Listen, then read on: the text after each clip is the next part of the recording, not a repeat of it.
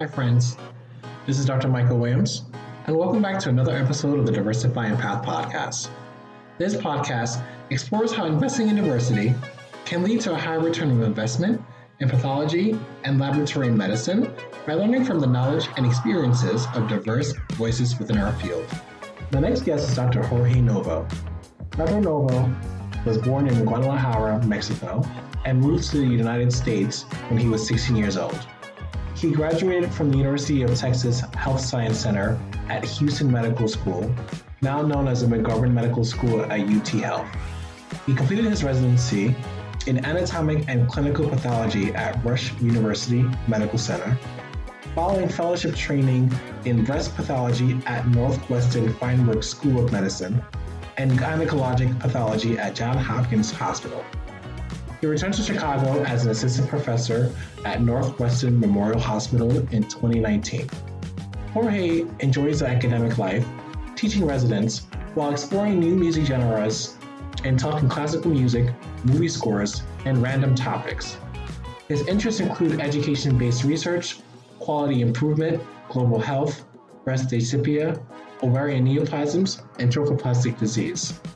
While not being a pathologist, he enjoys weight training, tattoos, taking care of his numerous plants, trying new restaurants, feed his coffee addiction, and movies.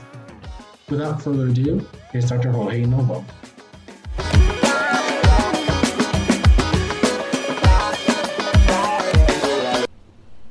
All right. Hi again, friends. This is Michael Williams with another episode of the Diversifying Path podcast. I'm here with my next guest. So, can you tell us who you are, uh, where you are from, and your pronouns? Hello, my name is Jorge Novo, and I am a pathologist at Western Memorial. I am originally from Guadalajara, Mexico, and uh, my pronouns are he, his. All right. So, uh, can you tell us what got you into pathology and medicine in general? Well, pathology was a uh, surprise for me because I, I had to go through SOAP. I was originally an ENT applicant back in at UT Houston in 2013, and uh, you know, despite doing all the right things, you know, checking all the boxes on on paper, numerous interviews, in the end, you know, you get the news that you never want to hear, which is, uh, you know, sorry, you did not match. So after some very difficult three days of uh, mm. pondering what my future is going to be like, you know, I found a spot at Rush University in Chicago. And I said, well, you know, we'll just take the leap in it. And uh, I mean, I'll be honest, I hated pathology for two and a half years. I really mm-hmm. hated it. And, uh, you know, I'm only recovering from that loss, but now it's uh, such a newfound joy what I'm doing right now. And, you know, retrospectively, you know, the, with the, the retroscope always shows everything was obvious and great, but I think now I'm the best career choice I could have. Okay. You know, I just wanted to step back a bit, um, and I wanted you to tell us about um, you growing up in in Mexico, and then you coming. Uh, I don't know if this is, and if correct me if I'm wrong. Um, training in the states and like the difference in the healthcare mm-hmm. system um, in that aspect. Well, I moved to the States when I was 16. Uh, I am one of four siblings. I am the second oldest, you know, the, the soggy lettuce of the sandwich. You know, have an older brother, so the firstborn, a younger brother, the baby, and uh-huh. then there's a sister, the only girl. So I end up being the soggy lettuce okay. in the middle. Mm-hmm. And uh, both my parents have been teachers. Um, okay. That's the reason why we moved to the States. You know, they had a visa program for bilingual teachers needed in, in Houston and that's how I moved to the state when I was 16. And at that point, you know, I finished my my college here. I did my med school in Houston, and you know, that's where my career took off. Okay, gotcha. So, what, what got you interested in doing, in, like, in applying like medicine to begin with? That has been uh, always since I've been a little kid. That's always been my dream. You know, I mm-hmm. have always been interested by the human body. I remember very vividly this uh, National Geographic documentary called the the human body, and I will watch it over and over and over again. And uh, it was always very fascinating to see things at the microscopy level. And I have also a very vivid memory of uh, me as a kid. My first encounter with a microscope was my own blood. Um, I oh. was playing in my grandfather's house. I, you know, a little too curious, found some razors and I cut myself.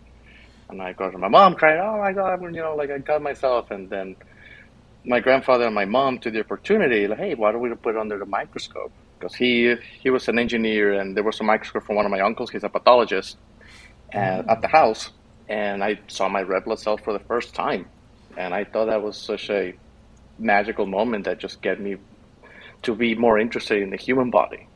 Oh, that is awesome! I mean, to have that experience, you know, like um, at that age, where if like I feel like I had that or anybody else have it, and they're like cutting themselves, it's like okay, get a band aid and then you know move on from there.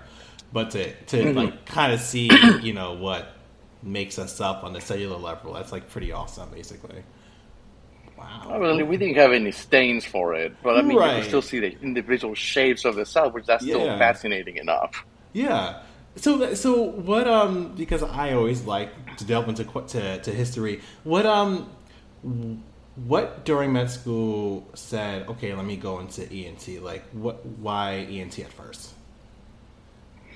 Well, I felt that uh, it was uh, that surgically, I think the head and neck is the most interesting part of the body mm-hmm. you know, based on its complexity, and always been interested on the problems that arise from the head and neck region. You know, hearing, voice. Uh, it's just such a your face itself. You know, they're such integral parts of who we are as a person, mm-hmm. and dealing with those problems. I feel that you know it's not only very uh, satisfactory, you know, in a sense of you know providing that kind of patient care, but also the balance, you know, from clinical, from surgical, uh, from follow up. I thought that was a very interesting topic that it was very impactful. Okay, wow, and and I guess you know it's a transition from uh, for which we said earlier um, about you going to pathology and hating it. You know, I just wanted to make a statement about for most of us we don't we don't see pathology as medicine students unless we're like learning for step one and for step one. of part. course.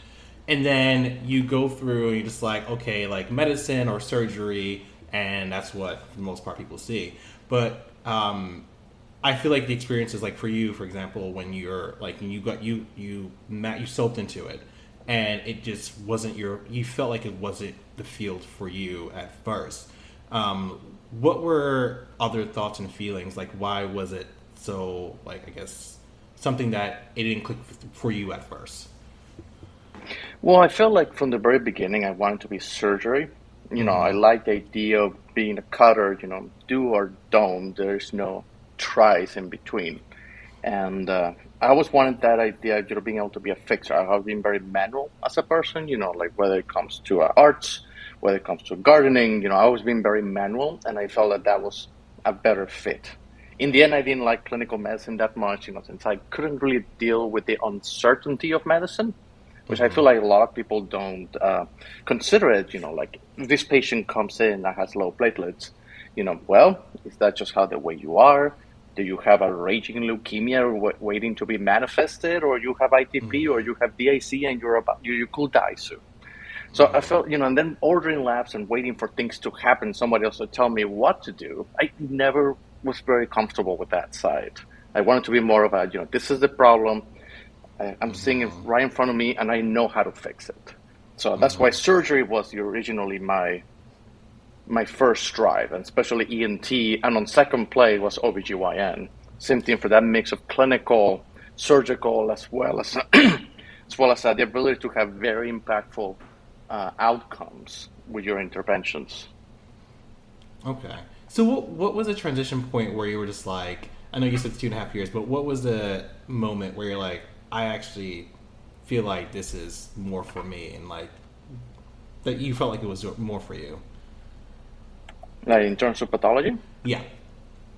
So I feel like, you know, I think the first couple of years it was mostly me getting over my grief. I suppose, you know, it's something that I, everybody that goes into the medical field, we all have these very big dreams and aspirations. We put our blood, sweat, and tears to accomplish to um, our goals, and then suddenly, despite your best efforts, despite everything looking good, somebody tells you, you know what, it's not going to work.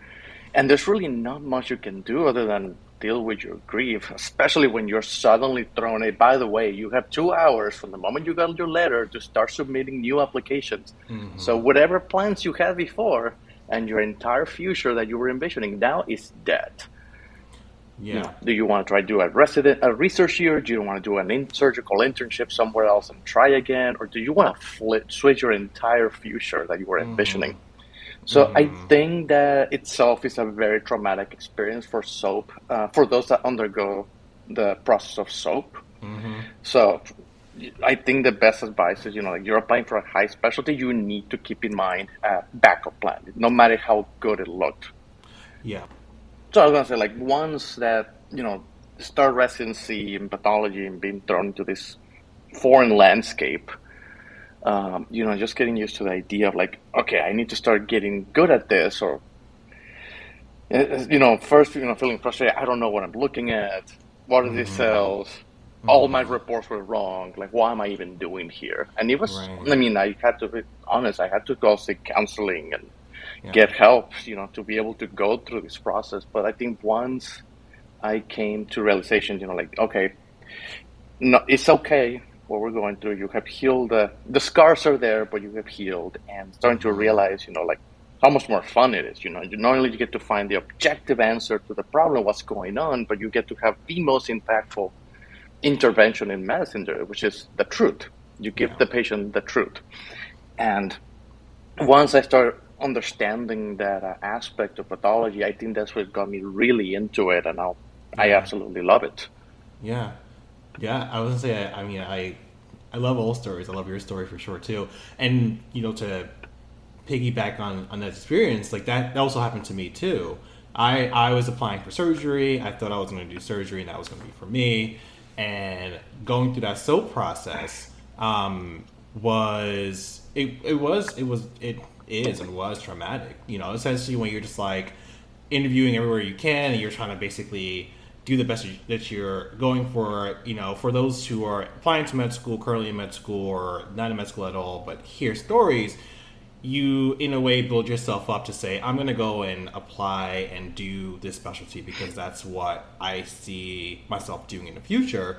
And then you build, you do everything, research, papers, whatever to build up, and then you apply and you don't get it, and it's like, and you know, this is fourth year, so you're like, what happened in the past four years for me to be at this point? And then you have mm-hmm. like the, the two hours. Um, I think when I did it, it was just like I found out, and then yeah, you have the two or three hours where you're look, looking at programs that have open spots, and you have to get everything in by Friday um, because oh, when it was Wednesday for me, but like Fridays. Mm-hmm. Yeah, Wednesday's the first round. Wednesday's the first round, and I, I, actually wanted to, to share another experience too that I haven't you know said, and we'll go back to you. But um, when I applied to surgery, there was one program I, I applied to during the SOAP process, and I talked to the program director, and they were like, "Yeah, it's great. You know, we can't wait to see you know." Click, rank us, click us, and you know you'll be here, and you'll be like the, you know at this institution um, as an intern it'll be you know we'll make sure to click on you and make sure that you come in and that never happened so i was kind of also putting all my like eggs in this one basket where it was like you know and then nothing happened and then i'm still like you know struggling so it was really like a traumatic experience especially with other people who didn't unfortunately were in that position and you're seeing like tears and people just like trying to still figure out what happened over the past four years. You know, like yeah. So I, I completely understand. You know, in that aspect, what you, you know that, that your experience.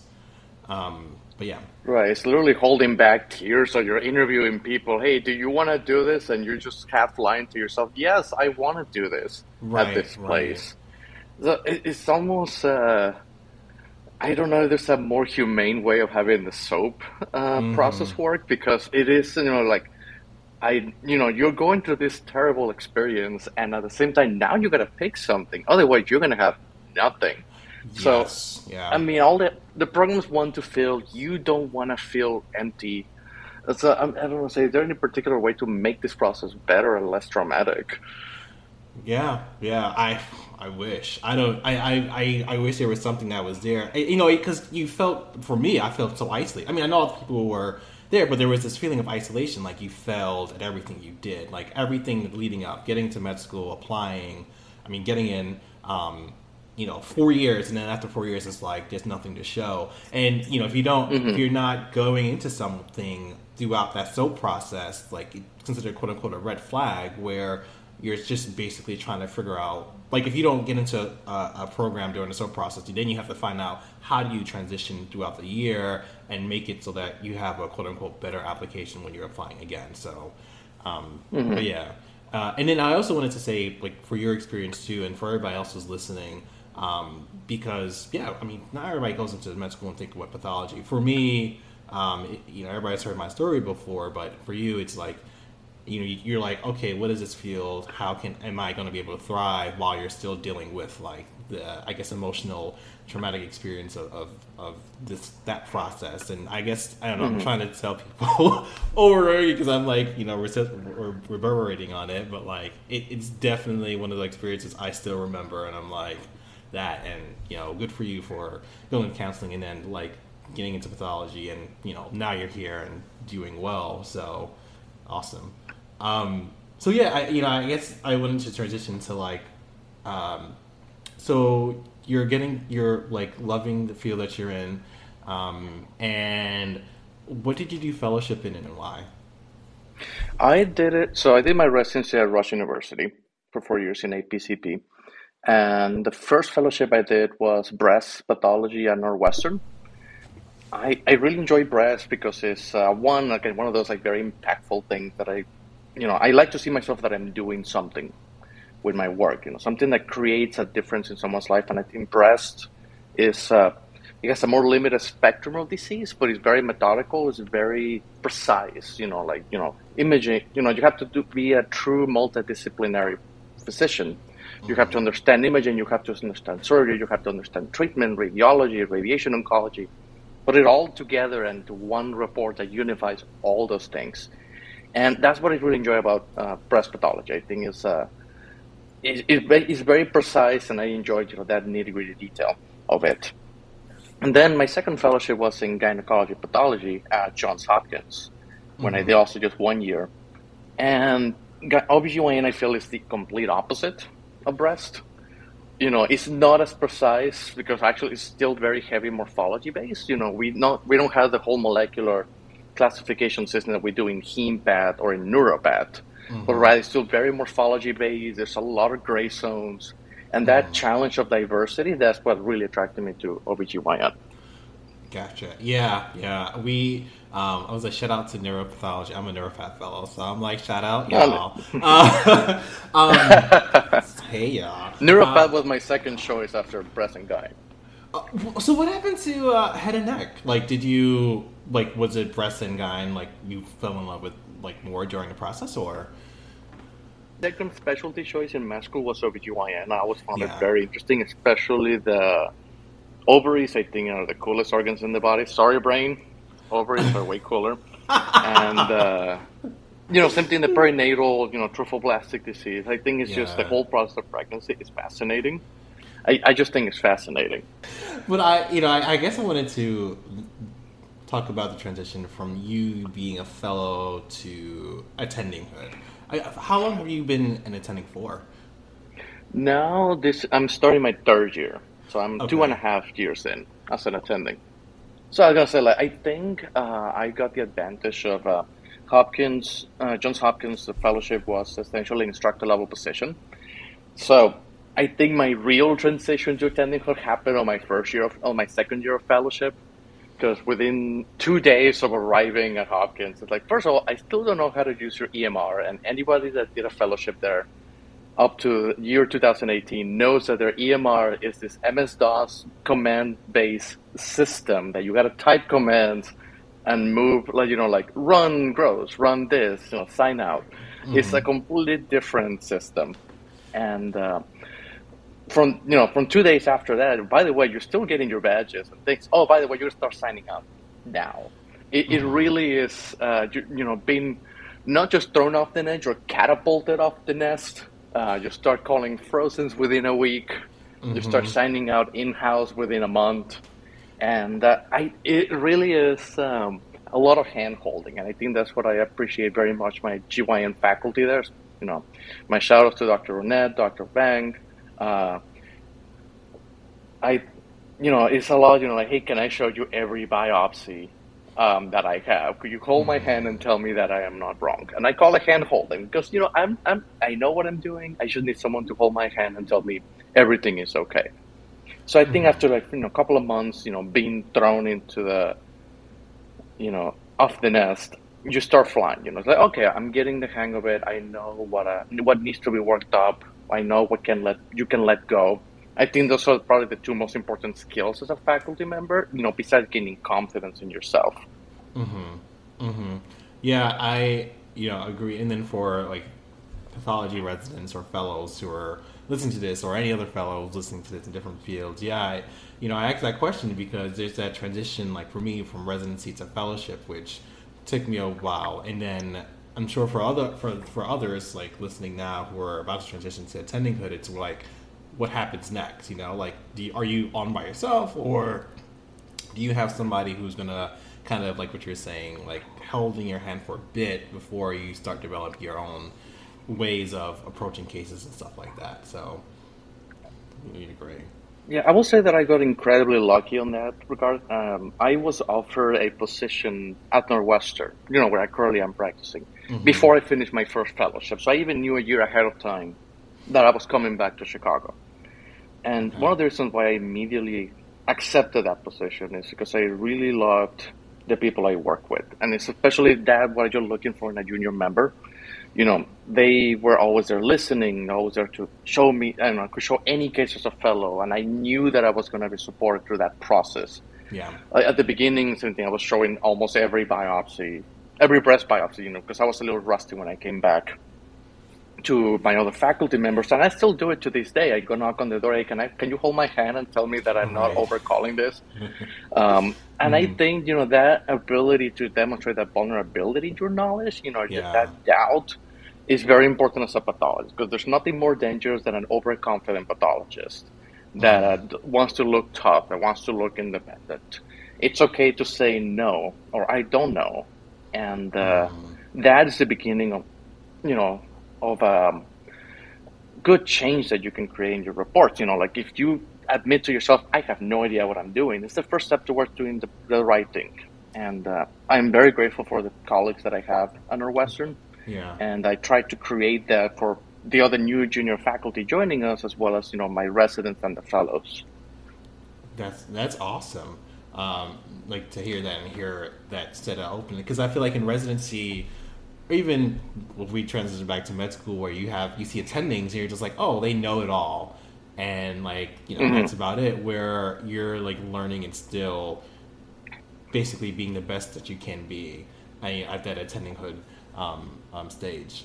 And working at um, Northwestern, like university, were there were there any like hesitations, especially working at such a big academic institution, or um, what was your experience like? I will say my biggest fear was research.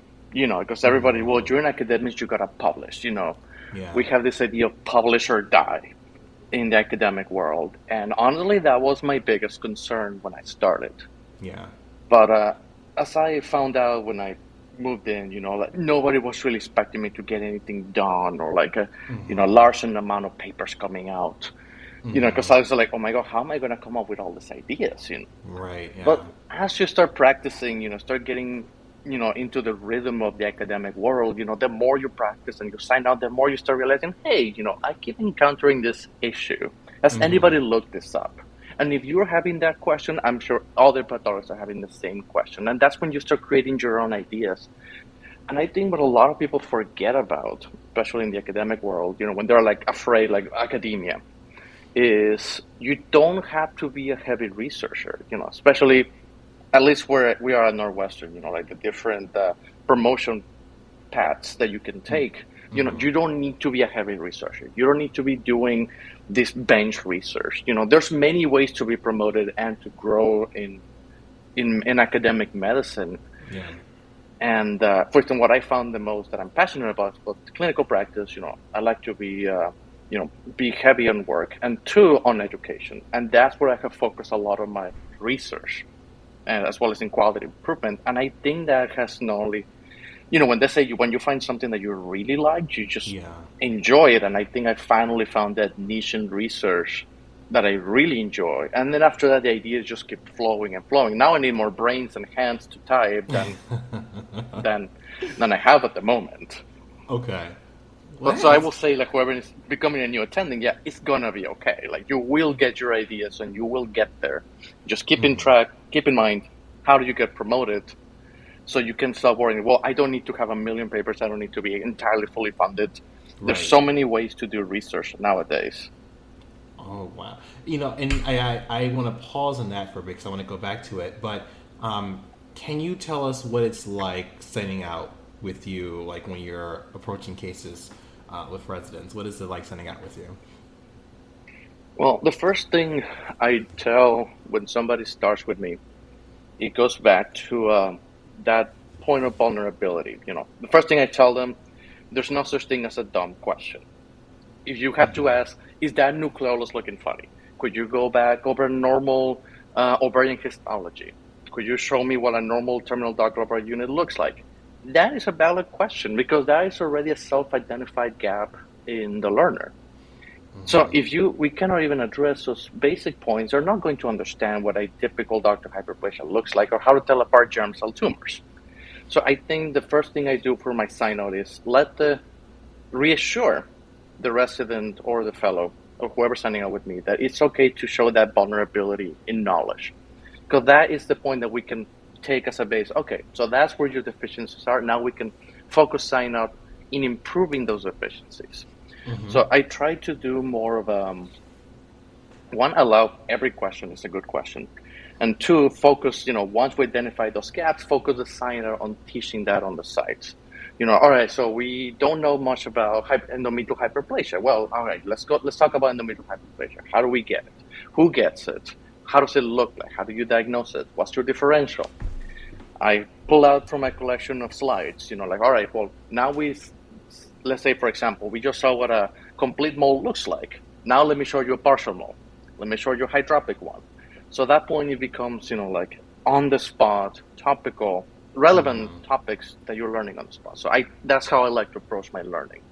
And, uh, and then finishing sign out as well as, uh, as preparing for my sign out is let them be independent. I think that's also another big thing that I'm trying to do. Also, I'm the director of surgical pathology at Northwestern of the oh, rotation. Okay.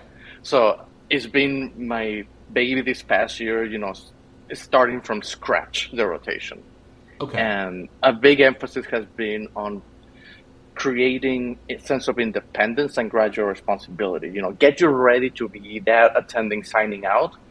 And it comes to making your own decisions. So that's why, you know, immunostains, workups, I have to give them freedom. I may not agree with everything they do, but it is an important step to get them to be free and slowly push them up the nest and not catapult them out. I completely agree, especially now when you're in a fellowship where, or just say senior year residency, um, or fellowship where you're just like, all right, like those fundamentals of, of residency where you're like, okay, I've seen this, or I kind of experienced it like this, and you're kind of thinking more about differentials or stains that can help you out um, instead of being sort of like I don't know, like stalking. You're just like, wait, what's happening right now? Uh, in that way, like it does help you in the long run, like see that you're progressing, even though if you don't see it like right there and then, it does help in the long run. So yeah, I, I that's that's amazing.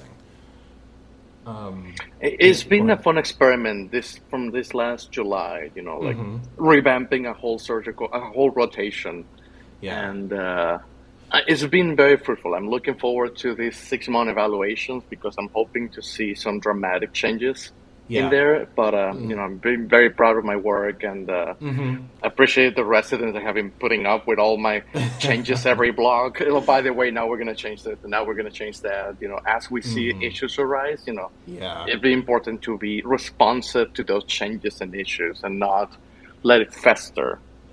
Yeah. You know, I, I, I wanted to um, go back to the discussion about um, faculty in academia.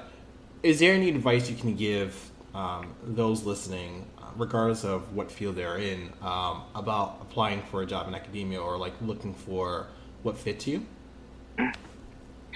Uh, for jobs in academia, I was gonna say like I am the one lucky person that had a job before I even started. Mm-hmm. Before I started, finished my fellowships, I already had a job lined up. I guess they like me enough, and I like them enough. But I mean, for people that are applying for academia, I think it's so important. You know, when especially when I see people applying for a job with us, you know, I see them do their presentations. It's so important to come up as a uh, because I the fact that you're being interviewed, that means you're good enough on paper, and they know that you can do the job. Mm-hmm.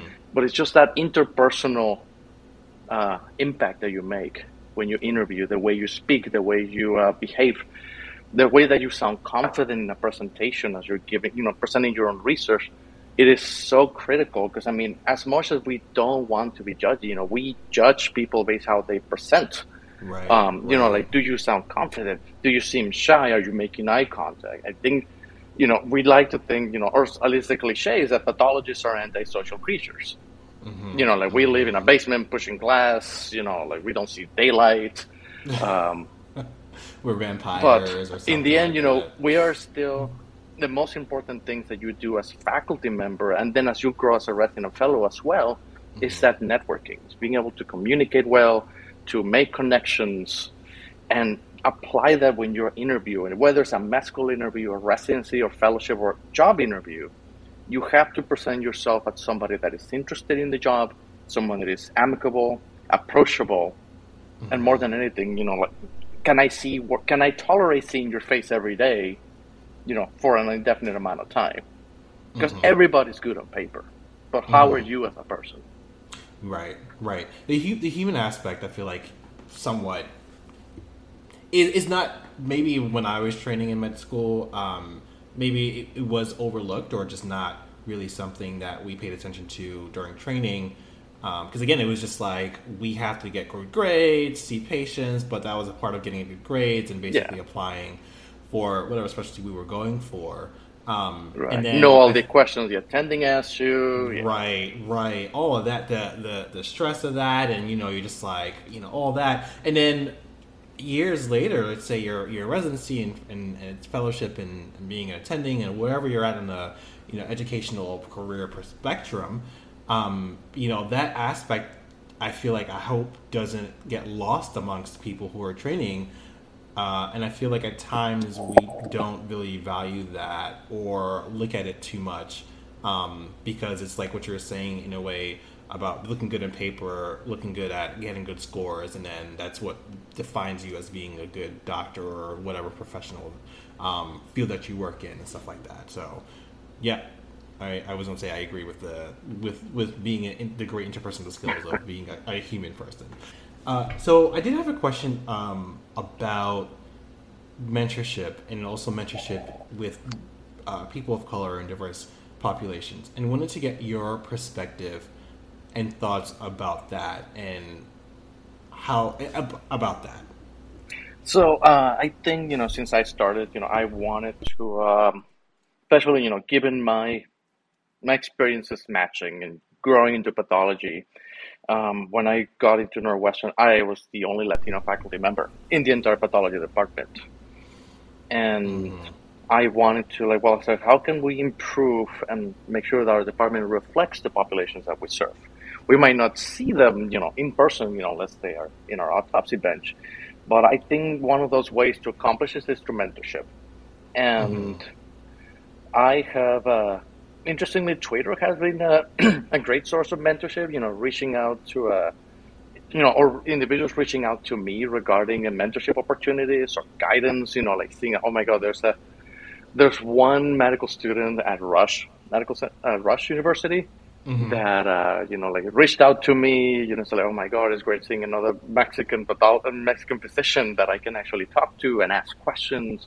Yeah, and uh, I think that it starts you know, such as a simple basic connection because in the end, medicine has a lot of connections that you need to know, you need to develop. And it's difficult to put your foot on the door. By the way, hey, I'm going to walk in your door. Hey, I am Dr. X and I want to follow you. So, for instance, what I did for this medical student is connect him to one of our transplant surgeons because he's interested in these topics. He's, we have a Latino transplant surgery program at Northwestern, and you know oh, that wow. was like such an impactful experience for yeah. such a simple conversation. Mm-hmm. You interview my mentee Alcino. I mean, yes. same thing. You know, it's been guiding through the process of immigration, moving to a whole new country, under going from a previous specialty in nephrology to a pathologist. So in yeah. the end, you know, we have that uh, similarities, and I can provide that guidance. Mm-hmm. And mm-hmm. mentorship is not even, you know, like, well, you know, do I need to uh, give you opportunity for networking instead? But sometimes just even listening to concerns, you know, the adjustment to a new city, to a new country. And uh, sometimes you're saying, who, do, who can I ask about this thing? You know, I mm-hmm. want to mm-hmm. do this kind of research. Who can I talk to? And you being that person, hey, by the way, I know this, uh, this other, I know this ment- this person. You know, I think he wants to do research with you, and that connection alone you know, starts opening doors that otherwise would not be possible. Mm-hmm. Mm-hmm. That's that's amazing. Like do all that, and then this was they reached out to you like through social media, and they found you and like had that discussion with you. That's that's awesome. Is yeah, yeah, stuff? just through Twitter and Instagram. Are, are you? Um, I guess I wouldn't. I'm gonna ask because I'm curious. When you realized you were the only Latino faculty at um, at NAU, were there ways or things that you wanted to do to increase that representation as well? Um, I mean, one of the things that I think every, you know, when it comes to brown or indigenous people, uh, when it mm-hmm. comes to medicine, you have to be in the admission committees. I think that's perhaps the single most important thing you can do. Mm-hmm. Because if you are the one, you know, helping move the balances in one way or another, you know, like you see this one individual that you find inspirational, that is extremely yeah. well accomplished, you can push those scales when you're in the admission committees. You know, I like to be in both the medical school and the residency admission committees for Northwestern, and uh, it's been great, you know, connecting with these individuals and seeing like, you know, inspire them. You know, like say, do you want to come here? You know, I can you know, like you've done the work. I know you can do it. How can I help you get here? Yeah. And the best way to do it is when you're in an admission committee. It is a lot of work. I mean, I'm not going to lie. Interviewing for medical school is painful. Not because I love meeting the people, it's just the paperwork yeah. and reading extremely long applications of people yeah. that are a thousand times more accomplished than me at this point. you're like, you're a medic, you're in med school, you're in yeah. you're in college, and you already have far more papers than I have. How did you do this?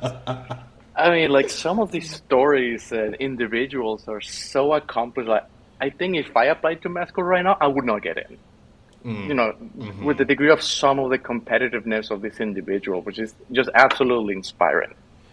Wow. Yeah, yeah. But I think that will. Be... No, no, I'm gonna say like I think that's what you know. So like when it comes to increasing our diversities, being part of those that work that you have to get in. The second yeah. one being you know community. Like what programs out there that we can inspire people to join in. You know, I mean for for that med student that told me you know it's great seeing somebody that looks like me. Mm-hmm. That is mm-hmm. so good in, in, a, in a good hospital, in a good academic position, and that inspiration can create change, can create motivation to go into a particular talk, mm, particular field, whether it's medicine or engineering or any other, you know, yeah. like highly specialized job. Mm-hmm. Wow. Yeah, it, you you have to see somebody to like that looks like you in order to feel like you are wanted in that I guess in that program or area or field, mm-hmm. for example. You know, and I guess why that's why I bring up about the academic institution and, and that because there's always statistics and stuff going about how um, talking or discussing about there's just like a lack of minority academic physicians that are around and so to have somebody who's actually doing it and to show people that they can do it like you know that's pretty great um, that you're able to mm-hmm. you know show and, and put that back working for people to come forward and hopefully you know enter those doors as well too no, I guess I mean, one of the things I just loved, uh, just mentioning, talking about, I mean, same thing is that uh, updating surgical, I mean, as rotation director and uh, I guess on the world of academics in pathology when it comes to education. And yeah. uh, that's a topic that I have been very passionate about for the past year of planning. And I think, at, uh, especially, it's very important to have those young voices, young directors you yeah. know, taking new positions because it is more willing to create change. Mm-hmm. Uh, you know, because it's very easy for a program director that is not open to change, or a chairman or a director. You know, it's like, well, you know, things have been working fine, so why do we need to reinvent mm-hmm. what we do? Mm-hmm. But I think you know it's important, you know, like especially for junior faculty, you know, that hey, do you want to be director of this? You know, take the leap. You know, just do it. You can, you will learn it on the job. I promise. Because I had no idea how to be a director of anything. and I said, oh, by the way, now you're going to handle the biggest and most central rotation of pathology, and you're going to deal with all these issues that have been going on. Mm. So I think you know when it comes to uh, creating those changes, yeah, is very important to uh, you know listening to the residents. I think mm-hmm. you know mm-hmm. as they say, listen to the workhorses. Um, they know mm-hmm. what's going on. So it's not just the residents, but also the PAs, the search, you know, the techs, yeah. working, you know, the ones that run the hospital. And how can we make it better in a way that, uh, you know, if, you know, like many of the things have been, especially, you know, in, in programs that are having, you know, bad reputations. No, and I think every program has issues. Mm-hmm. And it just mm-hmm. comes from a lack of listening because I think it's very easy, you know, for certain administrative positions to say, "Oh, you know what? You know, I hear you. Yes, don't worry, we're going to do something about it," and then nothing happens. Nothing, nothing is more discouraging or damaging to a program that refuses to listen and take change. So I think you know when I took over, yeah, it was just a lot of interviews, a lot of surveys, you know, a lot of data collection to see you know where are the main issues, what can I do to fix it, and came up with a whole new rotation schedule for the residents. It's a six day cycle, which is my baby. It's mm-hmm. gonna get published. I'm you know putting in posters. the Academy of you know Pathology shares very interested data that we have obtained and yeah. satisfaction and ACGME milestones. So it's been uh, very satisfying, you know, take the opinion from the resident, you know, like, well, you know, I don't like surg path versus turning into a this is a thousand times better. Right. Uh, you know, and it's great just being to see that change. That you know that, that I can see smiles on people's faces in surg path now. How mm-hmm. many parents can say that? they just a smile in surg path. I know, I, I know the audience will be able to see it, but he has this big smile on his face right now. He is loving it, loving it. When did you did somebody approach you for this position back uh, when you first started, or was it something that you um, volunteered to be a part of? That was the residency program directors uh, who approached me first to, you know, who chose me for the position. That was Dr. Manier and Dr. Blanco at Northwestern. You know, shout out to both of them. They are great friends and mentors that I have. Also, faculty need mentors mm-hmm. as well. You know, someone to guide you through the world of academia. And uh, when I got the position offered, I mean, they had the trust in me. That's the important thing. I trust with what you're doing. At this point, I was doing a longitudinal study on how residents evolve their grossing education, you know, by academic year, you know, how confident do you feel grossing, you know, submitting sections, measuring, staging, and now hopefully that will, uh, that academic paper. Mm-hmm. And uh, since they saw my involvement in the world of, you know, in grossing uh, education, they said, well, I think you will be a good fit for this. And I think you usually have good ideas, you know, you tend to have imaginative solutions. Mm-hmm. And you know, I will be honest, I was kind of terrified at first. You know, like, well, how can I handle this? I've never done directing before, but right. um, you can do it. You can do it. If you get offered, take the leap, say yes, uh-huh. and you will learn on the run. What what were um, I guess during this process things that you learned about yourself, things that you learned about like mentorship, um, and I guess let's add a curveball also. Um, yeah, mentorship about yourself and about where you kind of see yourself being career wise. Or where do I see myself? I think uh, I'm very cemented in education. I yeah. think that's where I see my career happening. Okay. And uh, both at the residency and fellowship level, and pushing more into the medical school level. Mm-hmm. Uh, I have some very interesting projects in development right now, combining undergraduate and graduate medical education dual program. Kind of, we're making pathology on steroids, mm-hmm. like, like essentially pathoma, but dedicated to clinical practice. Okay. And uh, very interested about this project. You know, give the relevant knowledge in pathology, so when a resident reads a report, they can say, "Oh, I know what they're talking about." Right. Okay. I'm sure you have also encountered. It. What does it mean that is uh, IDH1 negative? Or or you clear it astrocytoma? Is that still a possible thing? You know, what about the stain? What about the ATRX?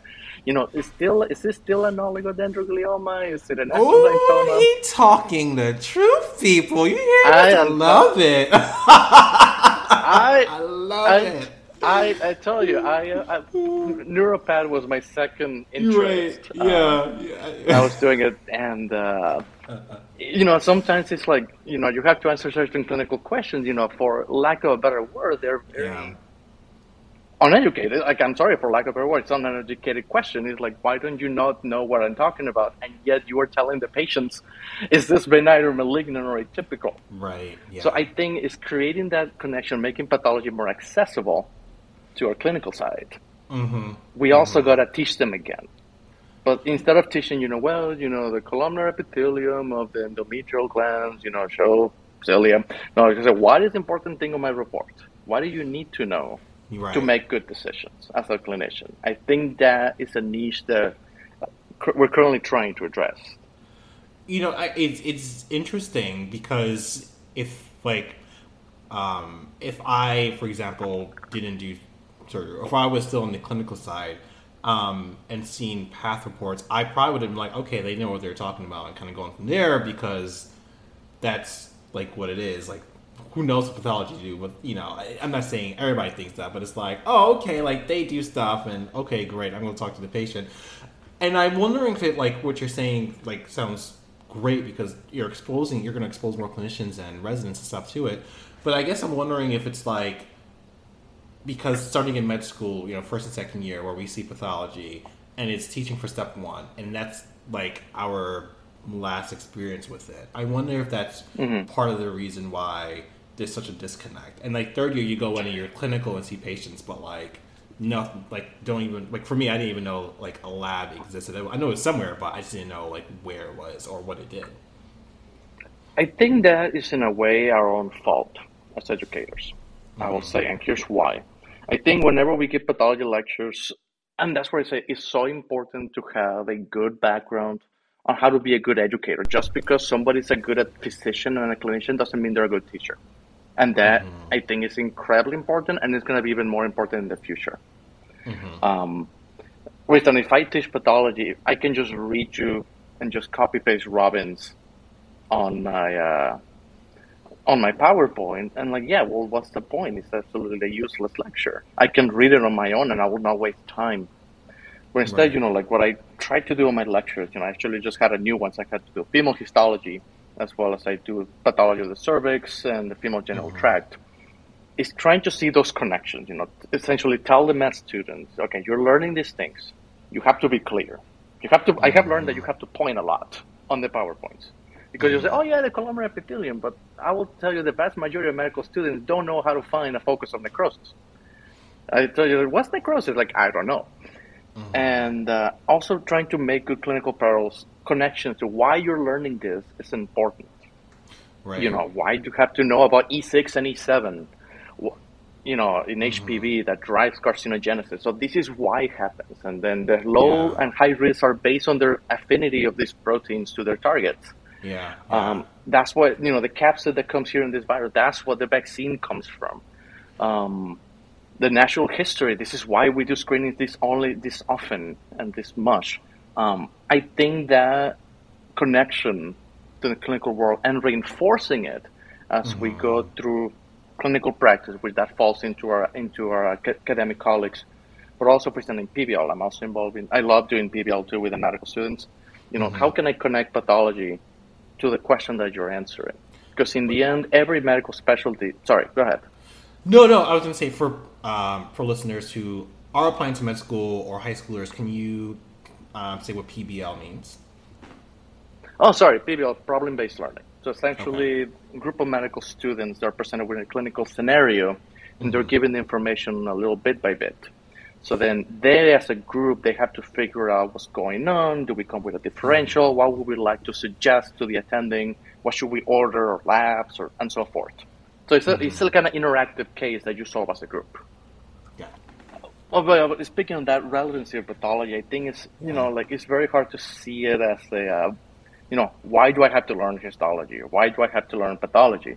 Mm-hmm. And just creating that connection to the clinical world, what it means, and two, reminding people that every specialty in medicine is applied pathology. We mm-hmm. treat things this way because we understand the pathophysiology. We understand the pathophysiology by observations in tissue, molecular studies, genetics. So everything is applied pathology. And I think for people forget this hows and whys of medicine when they start mm-hmm. practicing and they realize, oh, I don't need to know that a lymphocyte does this or like there's a columnar epithelium, but then how will you understand modular metaplasia in the endometrium? And then I start getting phone calls. Is that benign or malignant? Well, right, right. metaplasia is benign. So if you mm-hmm. remember Pat, you will know this is benign. Mm-hmm. Yeah, man, that's I I love it. All the stuff that you're basically you know putting in and stuff like that. All the energy and effort that you're putting in, especially like I guess to our earlier question, I um, that I, I, I asked about and you answered. Um, like you you know I guess you were so originally being ENT or OBGYN and like look at where you're at right now where you're like this like pathology educator and it's like I'm gonna let you know what necrosis of columnar epithelium is and, and stuff like that. So that's you know it's amazing to see like where you started at and like where you're at currently and then where you eventually will you know be in the next let's say year or two, three or four years or whatever. Um, so just basically putting it all together. When you started the uh, when you did start the surgical pathology um, directorship for residents and med students, along the way, were there things that you sort of learned more about yourself, um, how you communicate, and how you mentor? I think that was the greatest training in HR and people skills that I ever had. One starts learning how to address problems in a very diplomatic way. Yeah. You know, how can I get convince people to agree with what I'm doing, with what I'm saying? Mm-hmm. It's how to get people, how to convince people, how to make people like you and like your ideas. Yeah. And that is such an important skill that you have to learn in the academic world and anyone that involved in any kind of administrative position. And I I that's why I think right now our chief residents are so pivotal for all this decision making, and I think they're getting some of the greatest training to become leaders in their field, just mm-hmm. because they know how to deal with people and how to address problems. Right. Okay. And it has made me a, a million times a far more patient person than I was before. Okay yeah, you're gonna be ENT surgeon. You're like, let's just do it and let's be done. now you're like, you oh know, no, I, am still like that. that. I'm still like that. I, I like to take action as soon as I see an opportunity to do yeah. something. Yeah, I, I, like to take action to address problems on the spot. Address the critical people and just implement changes on the spot. Like, okay. I mean, the latest example of what happened is, uh, you know, there is a national national shortage of surgical pathology staff you know, with techs and PAs, and volumes keep increasing in the ORs everywhere. Like our volumes keep increasing dramatically. And, you know, we got to a point that we're just getting a shortage. You know, we're starting to fall a little bit behind on specimens. So, well, we need to address this now. Like, it's not something that I can discuss with a committee. Yeah. So, well, let me just talk to relevant people, come up with a plan right now, and implement it within four hours to redirect the resident workflow to start taking mm-hmm. older cases first, you know, get specimens prepped, making sure everything is fixed properly, maintain our fixation times.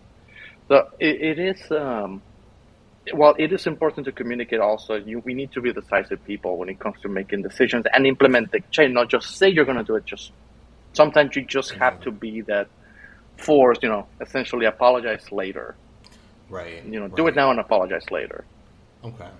Um, is there any way that uh, people can follow you on social media? Hmm. Yes, yeah, so I, I, ha- I, am on Twitter and Instagram. That my professional one is Novo underscore pathology. That's hmm. my uh, Twitter and Instagram, my professional Twitter and Instagram, and then there's jnovo87 and Instagram that's more a personal one, you know, which is mostly pictures of my dog and uh, my fiance, and mm-hmm. uh, just showing, you know, like so you can show follow either one. But yeah, okay. I tend not to post too much on my Twitter one and uh, professional one since I I know that I'm not an influencer. I cannot reach the level of some other people on, that they have on Twitter and the level of fame because I frankly just don't have the energy for it. So it's mostly a few updates, but I think uh, Mm-hmm. I have made great connections despite my limited involvement. Oh. Do you have any final uh, words to say for the audience before we head off? I mean, I think, I mean, for different groups, I do. Um, you know, for people applying to medical school, I think as, uh, you know, like find a good mentor, find someone to attach to uh, when you begin. People applying to residency, I think reach out to people. Don't be afraid. Um, the worst thing they can say is no or ignore you. And uh, start making those connections. I think that that has been very influential for some people that have been applying around, and hopefully we get to see them around uh, our next batch of first year residents. And once you're a resident, I think residents and fellows is uh, we're so used to being a medical student being perfectionist. You know, always getting the top grades, doing your absolute best. Um, essentially being infallible people. You know, you have to know every answer. But I think once you're in residency, it's important for us to break that paradigm, as well as for us from educators. You know, like it's okay to not know, and you know, to show that vulnerability knowledge, to show those gaps, and uh, ask questions, ask lots of questions. All right. So I think uh, the future of pathology is good. I think we're moving away from the very Halsted-like um, perfectionism attitudes of medicine, and uh, I think we are in a great position to move forward. Oh, well, thank you so much for um, joining. I appreciate the time, and I'm so glad that we all got to listen to your story um, and seeing how amazing you are and will be. Uh, I'll let anyone else, someone else say that for me. I cannot say myself that I'm great. No, no, no. That's just one of the. I, I love that quote. It was one from my attendings in residency. He told me like, aim to be a good pathologist. Let Mhm. someone, let other people call you great. Yes. You know, be Yeah. thorough, be focused, and let other people call you great. Just aim to be good and pleased with your own work. Oh. You know, if this was your relative, are you satisfied with, with how you approached it and how you worked it? Hi again, friends. Well, this is it for today's episode. Thank you for taking the time out of your busy day to listen to the Diversifying Path podcast. Hope you enjoyed the episode, and hope to see you soon.